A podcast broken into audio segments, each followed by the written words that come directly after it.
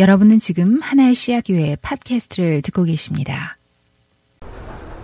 예, 우리는 지난 4번 동안에 소선지서를 통해서 말씀을 나누었습니다. 요엘서, 그 다음에 합계서, 아모스서, 그리고 하박국서로의 말씀을 통해가지고 각각 회개, 소명, 그리고 예배, 감사에 관한 주제로 말씀을 나누었는데, 오늘이 그 소선지서로 리플러인하는 주제로 말씀을 나누는 마지막 시간입니다. 그리고 나누게 될 책은 말라기서입니다. 우리가 교회사의 전통을 보면은요, 어떤 것이 있냐면은 자신들의 신앙을 크리드라고 하죠. 신조로서 고백하거나 혹은 그 이후에는 교리문답으로 정리해서 배우고 고백하는 그러한 전통이 있습니다. 우리가 가장 잘 아는 사도신경이 대표적으로 우리가 고백하는 신경, 크리드죠. 사도신경 이외에도 아타나시우스 신경이란 것들도 있고요. 또 그것이 조금 더 길게 정리된 것 가운데에는 여러분 아마 들어보셨을 것 같은데 웨스트민스터 교리문답이라는 것과 또 그 웨스트민스터 교리문답과 더불어서 가장 잘 알려진 것이, 개신교에서 가장 잘 알려진 것이 하이델베르그 교리문답입니다. 하이델베르그 교리문답은요, 이렇게 시작합니다. 살아있을 때나 죽어서나 당신의 가장 크고 유일한 위로가 무엇입니까? 이렇게 물어요. 살아있을 때나 죽을 때나 당신에게 가장 큰 위로가 무엇입니까? 문답이기 때문에, 그리고 그것에 쉽게 대답하거나 혹은 아무런 아이디어가 없는 사람들을 위해서 대답을 강요하는 것은 아니지만은 성경을 통해서 그 각각의 문답에 대해서 그러한 이상적인 대답을 내놓고 있습니다. 그래서 거기에 대한 이상적인 답은 살아서나 죽어서나 나는 나의 것이 아니요 몸도 영혼도 나의 신실한 구주 예수 그리스도의 것입니다. 그것이 바로 그 교리문답의 첫 번째 질문에 대한 대답입니다. 사실 교리문답이란 것이 되게 딱딱하죠. 그러나 저 같은 경우는 나이가 먹을수록 그 교리문답의 한 줄을, 그 질문을 곰곰이 생각해 보면 거기서 우리가 정말로 오랫동안 묵상해 봐야 할, 단순히 교리라고 하는 딱딱한 가르침이 아니라 정말로 나에게는 그러한가라고 하는 질문을 스스로에게 던져보게 됩니다. 살아있을 때나 죽어서나 여러분에게 가장 큰 위로가 무엇일까? 나에게 가장 큰 위로가 무엇일까? 정말로 살아서나 죽어서나 나의 모든 것은 예수 그리스도 신실한 주의 것입니다 라는 고백이 영혼 깊숙한 곳에서부터 나오기 위해서는요, 한 가지가 전제되어야 되는 것 같아요. 그것은 뭐냐면은 과연 우리의 삶이 하나님을 경외하고 있는가입니다. 내가 하나님을 정말로 경외하고 있는가? 다시 말해서 내 자신을 삶의 중심에 놓고 있는지 아니면 하나님을 삶의 중심에 놓고 있는지라는 것입니다. 그러한 질문은 꼬리에 꼬리를 물고 그 다음 질문으로 나아가게 되죠. 하나님을 중심에 놓고 그분을 경외하는 삶을 살고 싶은데 실제 지금 나의 삶에서 2022년 나의 삶에서 그렇게 하나님을 경외하는 삶을 살아가는 데 있어서 나를 가로막는 가장 큰 장애물은 무엇인가? 가장 큰 장애물은 무엇인가? 아마 저도 그 얘기를 이렇게 저렇게 많이 들었는데, 여러분들이 매일 아침에 많은 회사에서 한다는 15분 미팅에서 한다는 그 이야기, 무엇인가 오늘의 태스크를 해야 되는데 지금 나를 가로막고 있는 방해물은 무엇인가? 나를 혹은 우리를 앞으로 나아가지 못하게 하고 있는 그런 가장 큰 허들은 무엇인가? 회사에서만 아니라 우리의 삶의 인생에서뿐만 아니라 우리의 인생과 관련된 우리의 영적인 삶에 있어서도 똑같이 우리가 던져보게 되는 그러한 질문인 거죠. 정말로 하나님을 경외하는 삶을 살고 싶다면 그 다음 질문이 이런 것이죠. 정말로 하나님을 경외하는 데 있어서 내가 회복해야 하는 실천적인 한 가지 실천은 무엇인가? 이런 것도 우리의 삶에 던져보게 되는 질문인 거죠. 단순히 그래 하나님을 경외해야지, 하나님을 중심에 놓아야지라고 하는 그 지점까지 갔다면 거기서 멈추는 것이 아니라 내가 할 수 있는 것, 내가 실천해야 하는 것, 과연 그것은 무엇인가? 라는 질문으로 갈 수 있겠죠. 사실 이 리플러그인이라는 주제를 통해서 나눈 회개나 소명이나 예배나 감사는 결국 오늘 우리가 다루게 될 하나님 경외함이라고 하는 종착역으로 오기 위한 여정이나 다름없는 거죠. 그 모든 것들, 회개든 소명이든 예배든 감사든 그 모든 것들이 하나하나의 여정에 역이 되어서, 마일스톤이 되어서 오늘 여기 정말로 하나님을 경외하는가라고 하는 목적지에 오기 위한 것입니다. 리차드 포스트의 말처럼 우리는 우리가 우리 스스로를 성찰하고, 우리 스스로 회개하고, 후회하고, 혹은 인생의 목적을 다시 세우는 그러한 여러 가지 결심들을 하지만, 그러나 그것이 후회, 성찰, 회개, 그것으로만 끝나지 않고 우리의 삶에 진정으로 하나님이 함께 하시는 기쁨으로 끝나야만 그 모든 것이 올바른 성찰에 이르렀다고 하는, 그 우리가 도달해야만 하는 종착역에 이르게 되는 거죠.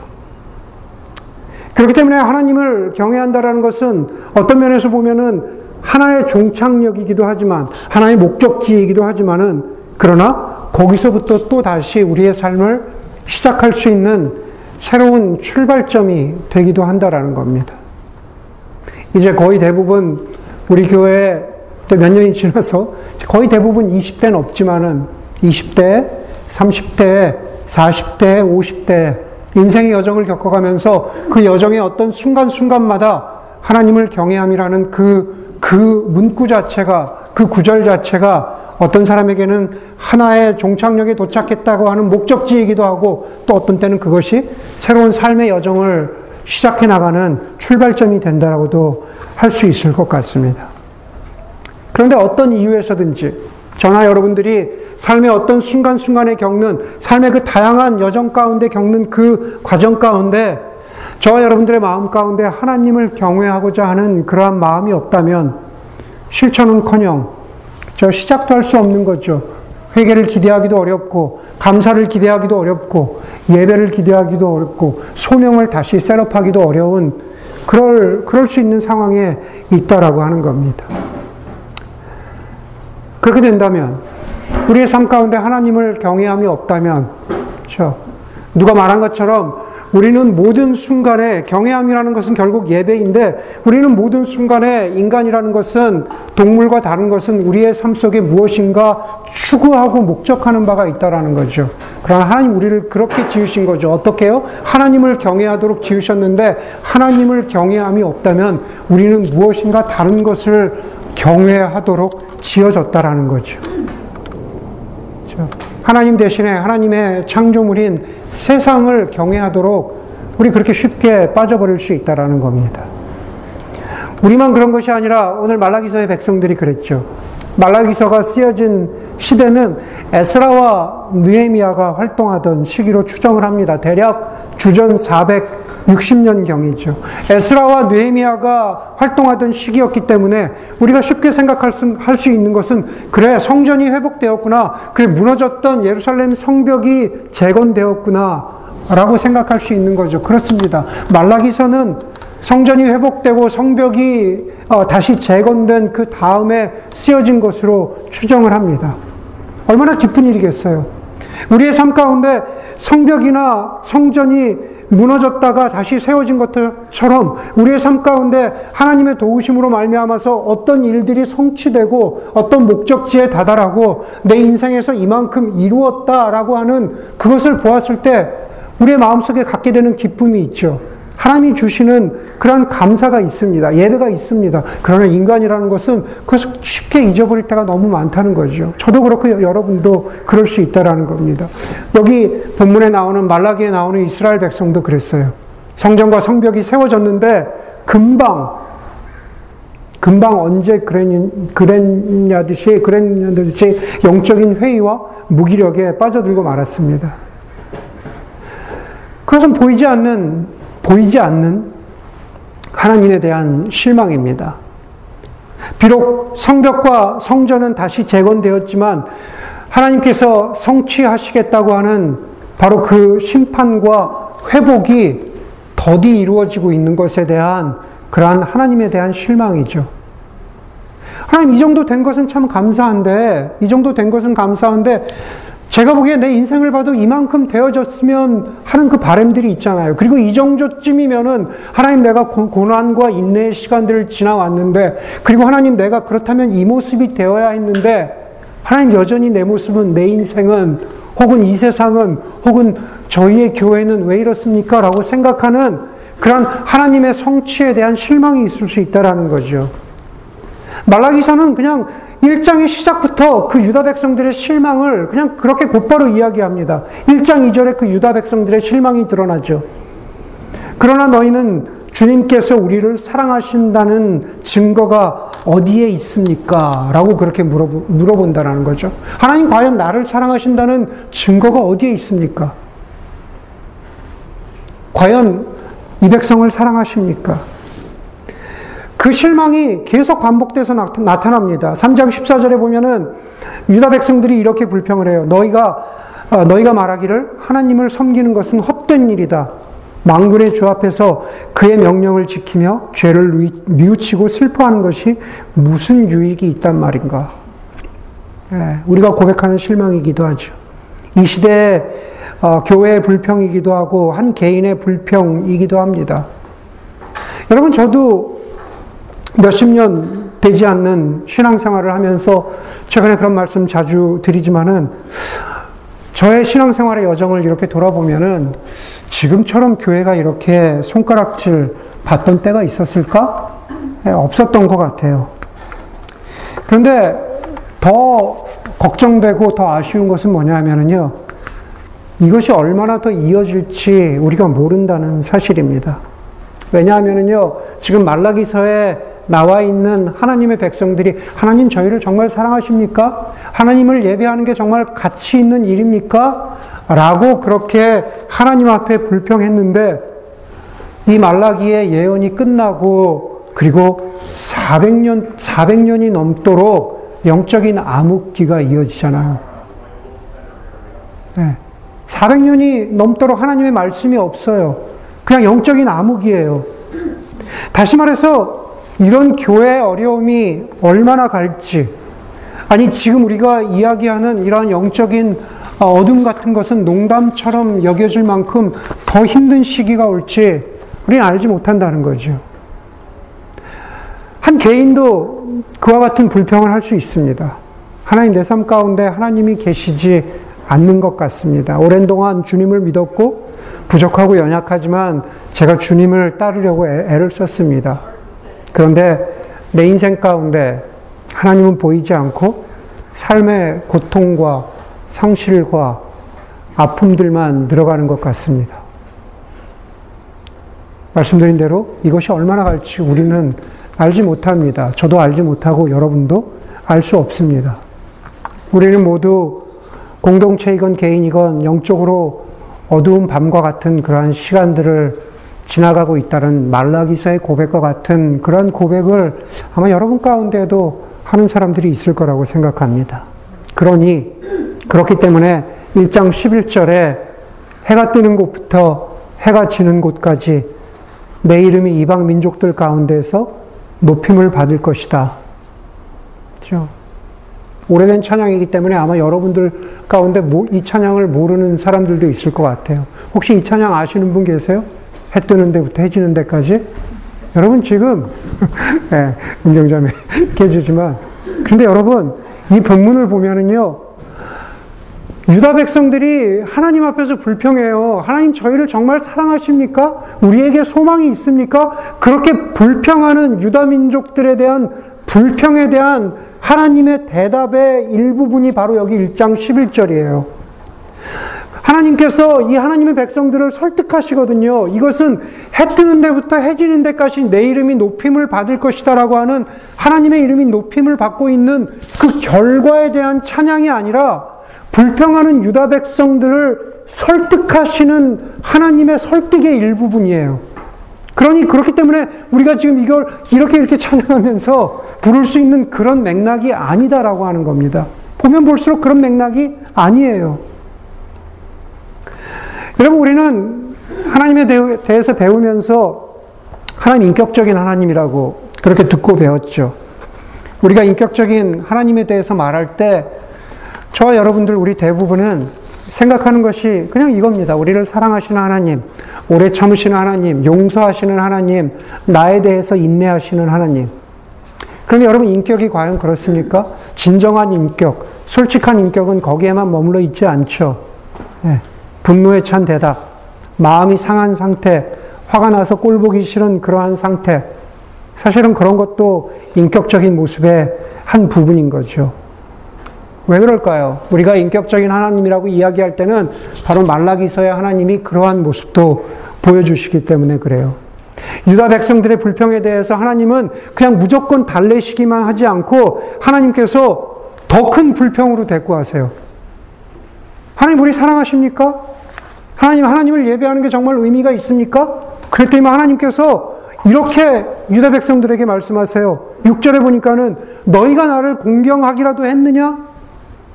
너희는 더러운 빵을 제단에 바치고 눈 멀고 절뚝거리고 병든 짐승을 제물로 바쳤지. 이건 마치 쉬어버리고 상한 음식을 가지고 명절 잔치상을 차리는 것과 다름없는 거예요. 구약의 율법으로 보자면. 더러운 빵을 제단에 바치고 절뚝거리고 그렇게 바쳐서는 안 될 짐승을 제단에 바쳤잖아. 2장 3절에 보니까는 하나님의 마음 상한, 그리고 하나님이 정말로 그렇게 하시겠다라고 하는 표현이 나오죠. 좀 되게 심한 표현이 나와요. 내가 하나님 입장에서 하는 말이에요. 내가 너희 얼굴에 똥칠을 하겠다.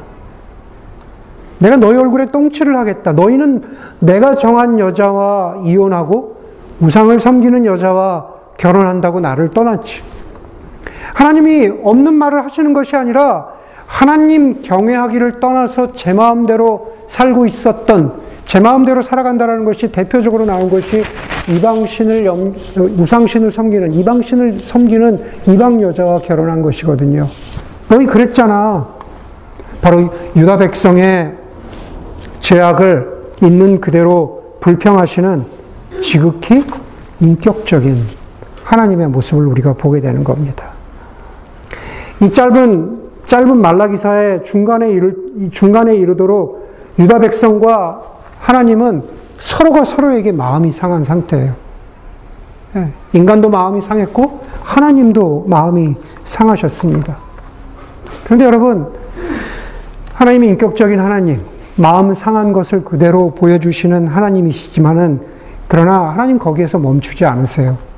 우리의 생각보다 훨씬 크신 하나님, 우리가 정말로 인격적이라 했을 때 그 인격적인 모습을 보여주시는 하나님입니다.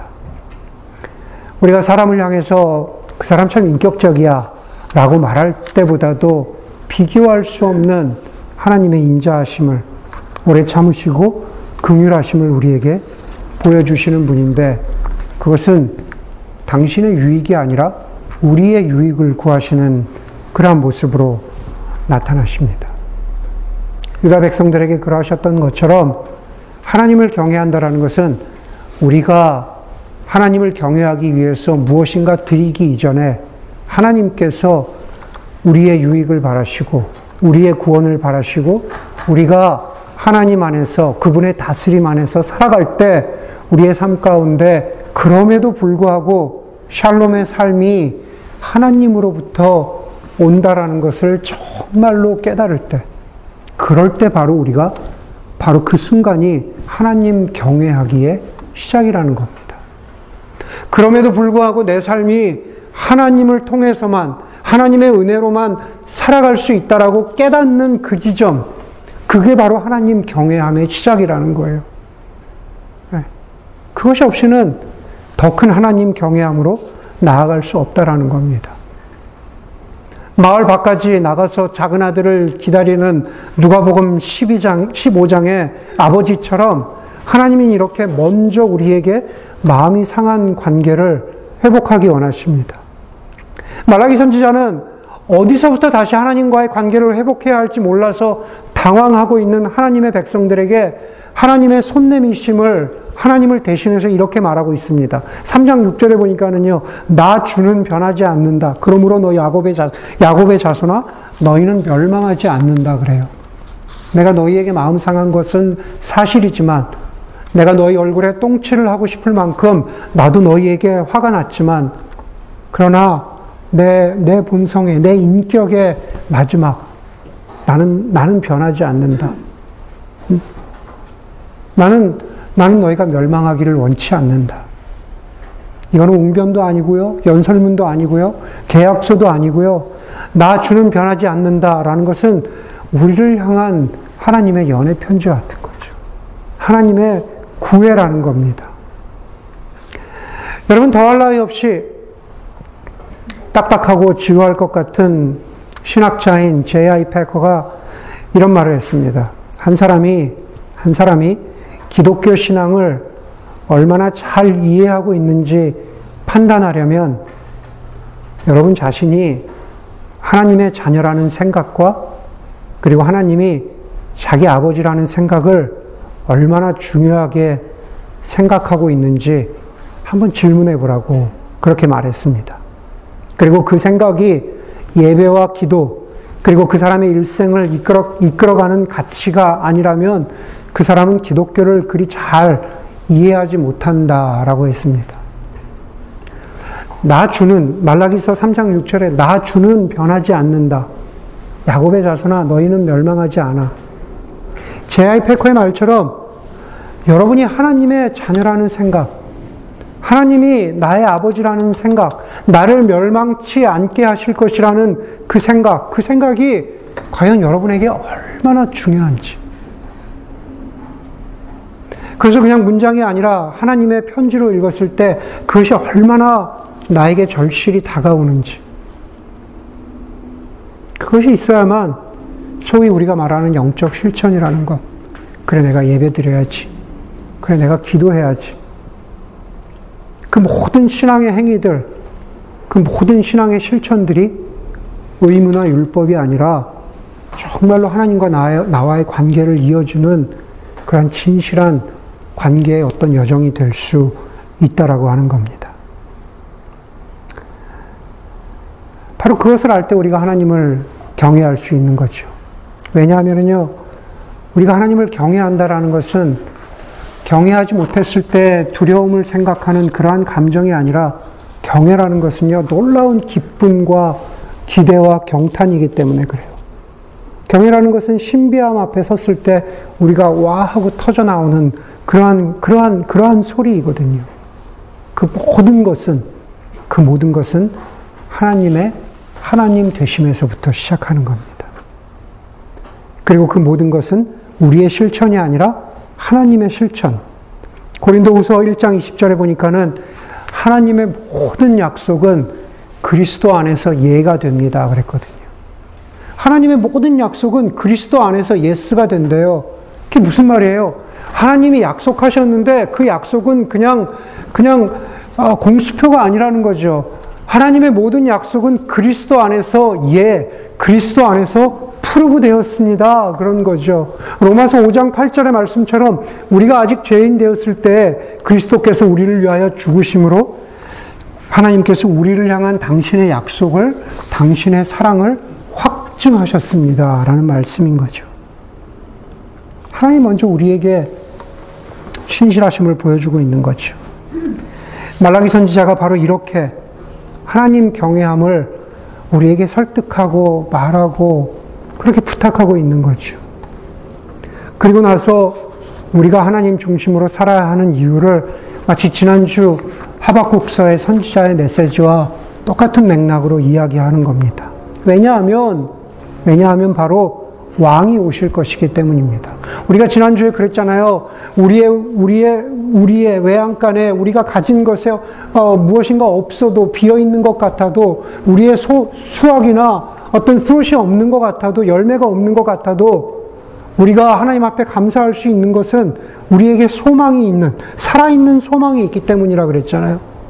우리에게 살아있는 소망이 있는 것은 바로 예수 그리스도께서 이미 부활을 통해서 그 소망을 한번 보여주셨기 때문에 그렇다라는 거죠. 부활을 믿는 사람들이 또 다른 소망을 갖게 되는 것이거든요. 그렇기 때문에 하나님을 경외하는 것도 마찬가지입니다. 그 경외의 끝은 바로 왕이 오실 것이기 때문에 그렇다라는 겁니다. 여러분, 소명에 대해서, 소명을 찾을 때 저에게 이런 구절이 도움이 된 적이 있습니다. 아주 구체적으로는 내가 그냥 동부에 있을까? 아니면 그냥 여기 와서 교회 개척을 하자라는 곳에 조인을 할까? 그럴 때 저에게 도움이 되었던 구절이 바로 이거였어요. 지나온 길을 돌아보면 앞으로 갈 길이 보인다. 지나온 길을 돌아보면 앞으로 갈 길이 보인다. 하나님을 경외하는 인생, 믿음의 인생도 마찬가지입니다. 지나온 인생을 돌아보면 앞으로 걸어갈 믿음의 길이 보입니다. 비록 말라기 선지자 이후로 400년 동안 예언이 사라지고 더 깊은 암흑의 시간이 찾아오지만, 지나온 길을 돌아보면 세상의 가치대로 살지 않고 하나님 중심으로 살아갈 길이 보인다라는 거죠. 그리고 그 어두움의 끝에 바로 메시아 대신 왕 대신 우리 주 예수 그리스도가 오시기 때문입니다. 400년의 기간이 끝나고 예수 그리스도께서 태어나시거든요. 그것은 저와 여러분들의 인생 가운데에도 마찬가지라는 겁니다. 힘들고 어렵지만, 그리고 지금의 삶을 보면 마치 평안해 보이지만은 하나님 앞에 불평하고 하나님 앞에 하나님을 멀리할 이유가 너무나도 많지만, 그러나 여러분 한번 시간을 내놓고 한번 생각을 해보세요. 한번 곰곰이 여러분들의 한번 인생을 되돌아보세요. 지금까지 살아온 것. 아주 오래전에 그 장영희 교수라는 분이 쓰신 책처럼 살아온 기적, 살아갈 기적처럼 하나님께서 나의 삶을 어떻게 인도해 주셨는가. 그리고 그 모든 것은 우리 주 예수 그리스도 때문인 거죠. 말라기 선지자가 3장 1절에 그 중간에 서로가 서로를 향해서 불평하는 그 중간에 말라기 선지자가 이렇게 우리를, 하나님의 백성들을 리마인드 해주고 있어요. 너희가 오랫동안 기다린 그 언약의 특사가 이룰 것이다. 앰베서더거든요. 너희가 오랜동안 기다린 언약의 특사가 400년 후에, 물론 말라기 이 백성들은 몰랐지만 그 특사가 올 것이다. 하나님을 경외하는 우리의 믿음이 식지 않을 그 이유가 바로 우리에게 가진 소망 때문에 그렇습니다. 그렇기 때문에 바로 그런 모든 소망들을 가지고 말라기 선지자가 하나님을 경외하는 것이 무엇인지를 구체적으로 가르쳐주고 있는 거죠. 유명한 변증가인 프란시스 셰퍼가 그래서 우리는 어떻게 살 것인가? How should they live? 예, 그러한 책에서 그렇게 이야기했습니다. 우리 어떻게 살 것인가? 정말로 하나님을 경외하기 원한다면 그러면 그 구체적인 실천은 무엇인가? 예. 그렇지만은 구체적인 실천은 여러분들이 고민하시고 여러분들이 적용하십시오. 여러분들 가운데 있어야 하는 그러한 것입니다. 그러나 제가 거듭 강조해서 말씀드리는 것은, 하나님 경외한다라는 것은요, 하나님 경외한다는 것은 분명히 행동과 실천으로 드러난다라는 겁니다. 제자도가 그렇잖아요. 예수님이 그렇게 말씀하셨잖아요. 예, 나를 따르라, 나를 사랑하라, 예, 너희 십자가를 지고 나를 따르라. 그래, 좋은 말씀이지. 그래, 그래야지. 그 마음속의 결단으로만 끝나면은 그것은 한 발짝도 나가지 못하는 겁쟁이의 경건이라고 그렇게 경고한 것. 예. 우리가 그 말씀을 기억해야 될 것 같습니다. 유다 백성들은 하나님을 향한 자신의 의심과 실망을 이미 행동으로 보여주었죠. 하나님께 실망했더니 정결하지 못한 예배를 드렸고, 이방 여인과 결혼했고, 아내와도 이혼했고, 이 모든 것이 결국은 하나님을 경배하지 않은 실천입니다. 여러분, 저와 여러분들의 삶 가운데 한번 곰곰이 생각해 보세요. 하나님을 경외하지 않는 실천이 분명히 있잖아요. 그렇다면 똑같은 반대의 경우도 우리의 삶 가운데 있어야죠. 하나님을 경외한다라고 하면은 거기에 걸맞는 실천이 있어야죠. 여기서 여기로 넘어가는 그러한 변화가 있어야 한다라는 겁니다. 마태복음 7장 21절에도 나더러 주님 주님 하는 사람마다 하늘나라에 들어갈 것이 아니라 하늘에 계신 내 아버지의 뜻대로 행하는 사람이 이어야 한다. 하나님 경외함은 삶으로 드러난다라는 거죠. 교회 안에서 찬송을 부른다고 해서 우리가 거룩해지지 않는 것은 마치 저와 여러분들이 저 외양간에 서서 말 울음소리를 낸다고 해서 우리가 말이 되지 않는 것과 같은 이치라는 겁니다. 우리가 찬송을 부른다고 해서 거룩해지지 않아요. 우리가 외양간에서 말 울음소리를 낸다고 해서 우리가 말이 되는 게 아니다라는 겁니다. 내가 너를 사랑해라는 말을 하루에 20번씩 한다라고 해서 성숙한 연인이나 이상적인 아내나 남편이 되는 게 아닙니다. 하나님 경외하면 결국 우리의 실천이 옵션이 아니라 디폴트가 된다라는 겁니다. 하나님을 경외하는 이들에게 무엇이 약속되어 있을까? 과연 그 보상이 있기라도 하는 것일까? 우리가 이 땅을 살아가면서 하나님 경외함에 대한 그런 구체적인 보상이 우리에게 있을까? 어떤 이에게는 눈에 보이는 보상으로 드러날 것이기도 하고, 또 어떤 이에게는 하나님을 그렇게 섬겼지만 욥과 같은 그러한 삶으로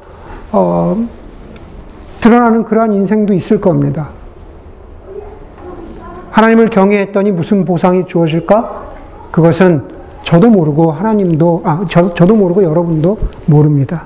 그러나 이 말씀만은 여러분들에게 꼭 드리고 싶습니다. 하나님 이렇게 말씀하시죠. 오늘 우리가 마지막으로 읽었던 본문입니다. 4장 2절이죠.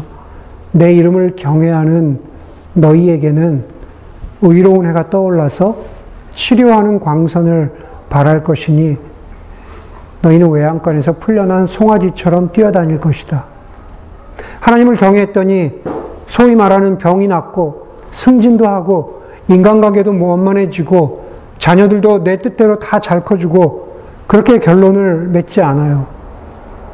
뭐 치료하는 광선이 내비춘다. 다 좋은데요.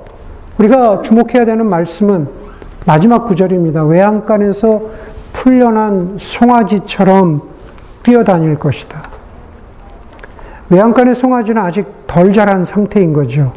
아직 보호의 손길이 필요한 상태입니다. 어쩌면 외양간을 벗어나면 금방 위험에 노출될 수도 있어요. 막 늑대에게 잡혀먹을 수도 있다라는 거죠. 송아지를 돌보는 사람이 보기에 여전히 불안한 상태인 거죠. 그러나 외양간을 벗어나서 뛰어다니는 송아지에게는 자유함이 있습니다. 예수님 그러셨잖아요. 진리를 알지니 진리가 너희를 자유케 하리라. 세상을 경외하는, 그리고 세상을 경외하면서 살아야 할 것 같은 그러한 수많은 유혹 앞에서, 어떤 때 유혹은 우리에게 굴레로 속박으로 다가오기도 하거든요. 그렇잖아요. 이렇게 살아야 된다. 이런 라이프 스타일이어야 한다. 자녀는 이렇게 키워야 한다. 인생은 이래야 한다. 그렇죠? 은퇴는 이런 정도의 보장은 있어야 한다. 세상을 경외하는 것, 세상 가운데 속박. 그런데 하나님이 주시는 보상이 그런 거래요. 그런 것에서 노임을 받아서 자유함을 누리는 삶. 진리를 알지니 진리가 너희를 자유케 하리라. 어떠한 것도 약속되지 않았으나 여전히 두렵지만, 여전히 캄캄하지만, 그러나 우리와 함께 계시는 그 하나님, 그렇기 때문에 그런 것들을 대수롭다 그렇게 말할 수 없지만, 아무것도 아니다 그렇게 말할 수 없지만, 그러나 그런 것들에 얽매이지 않고 하나님 앞에 소망을 두며 살아가는 삶. 그게 어쩌면은 정말로 하나님이 우리에게 약속하신 풍성한 삶이라고 저는 그렇게 믿습니다. 하나님 경외하는 삶을 살아가는 그러한 종착역이자 또 다른 출발점이 될 수 있기를 주의 이름으로 간절히 축원합니다. 함께 기도하겠습니다.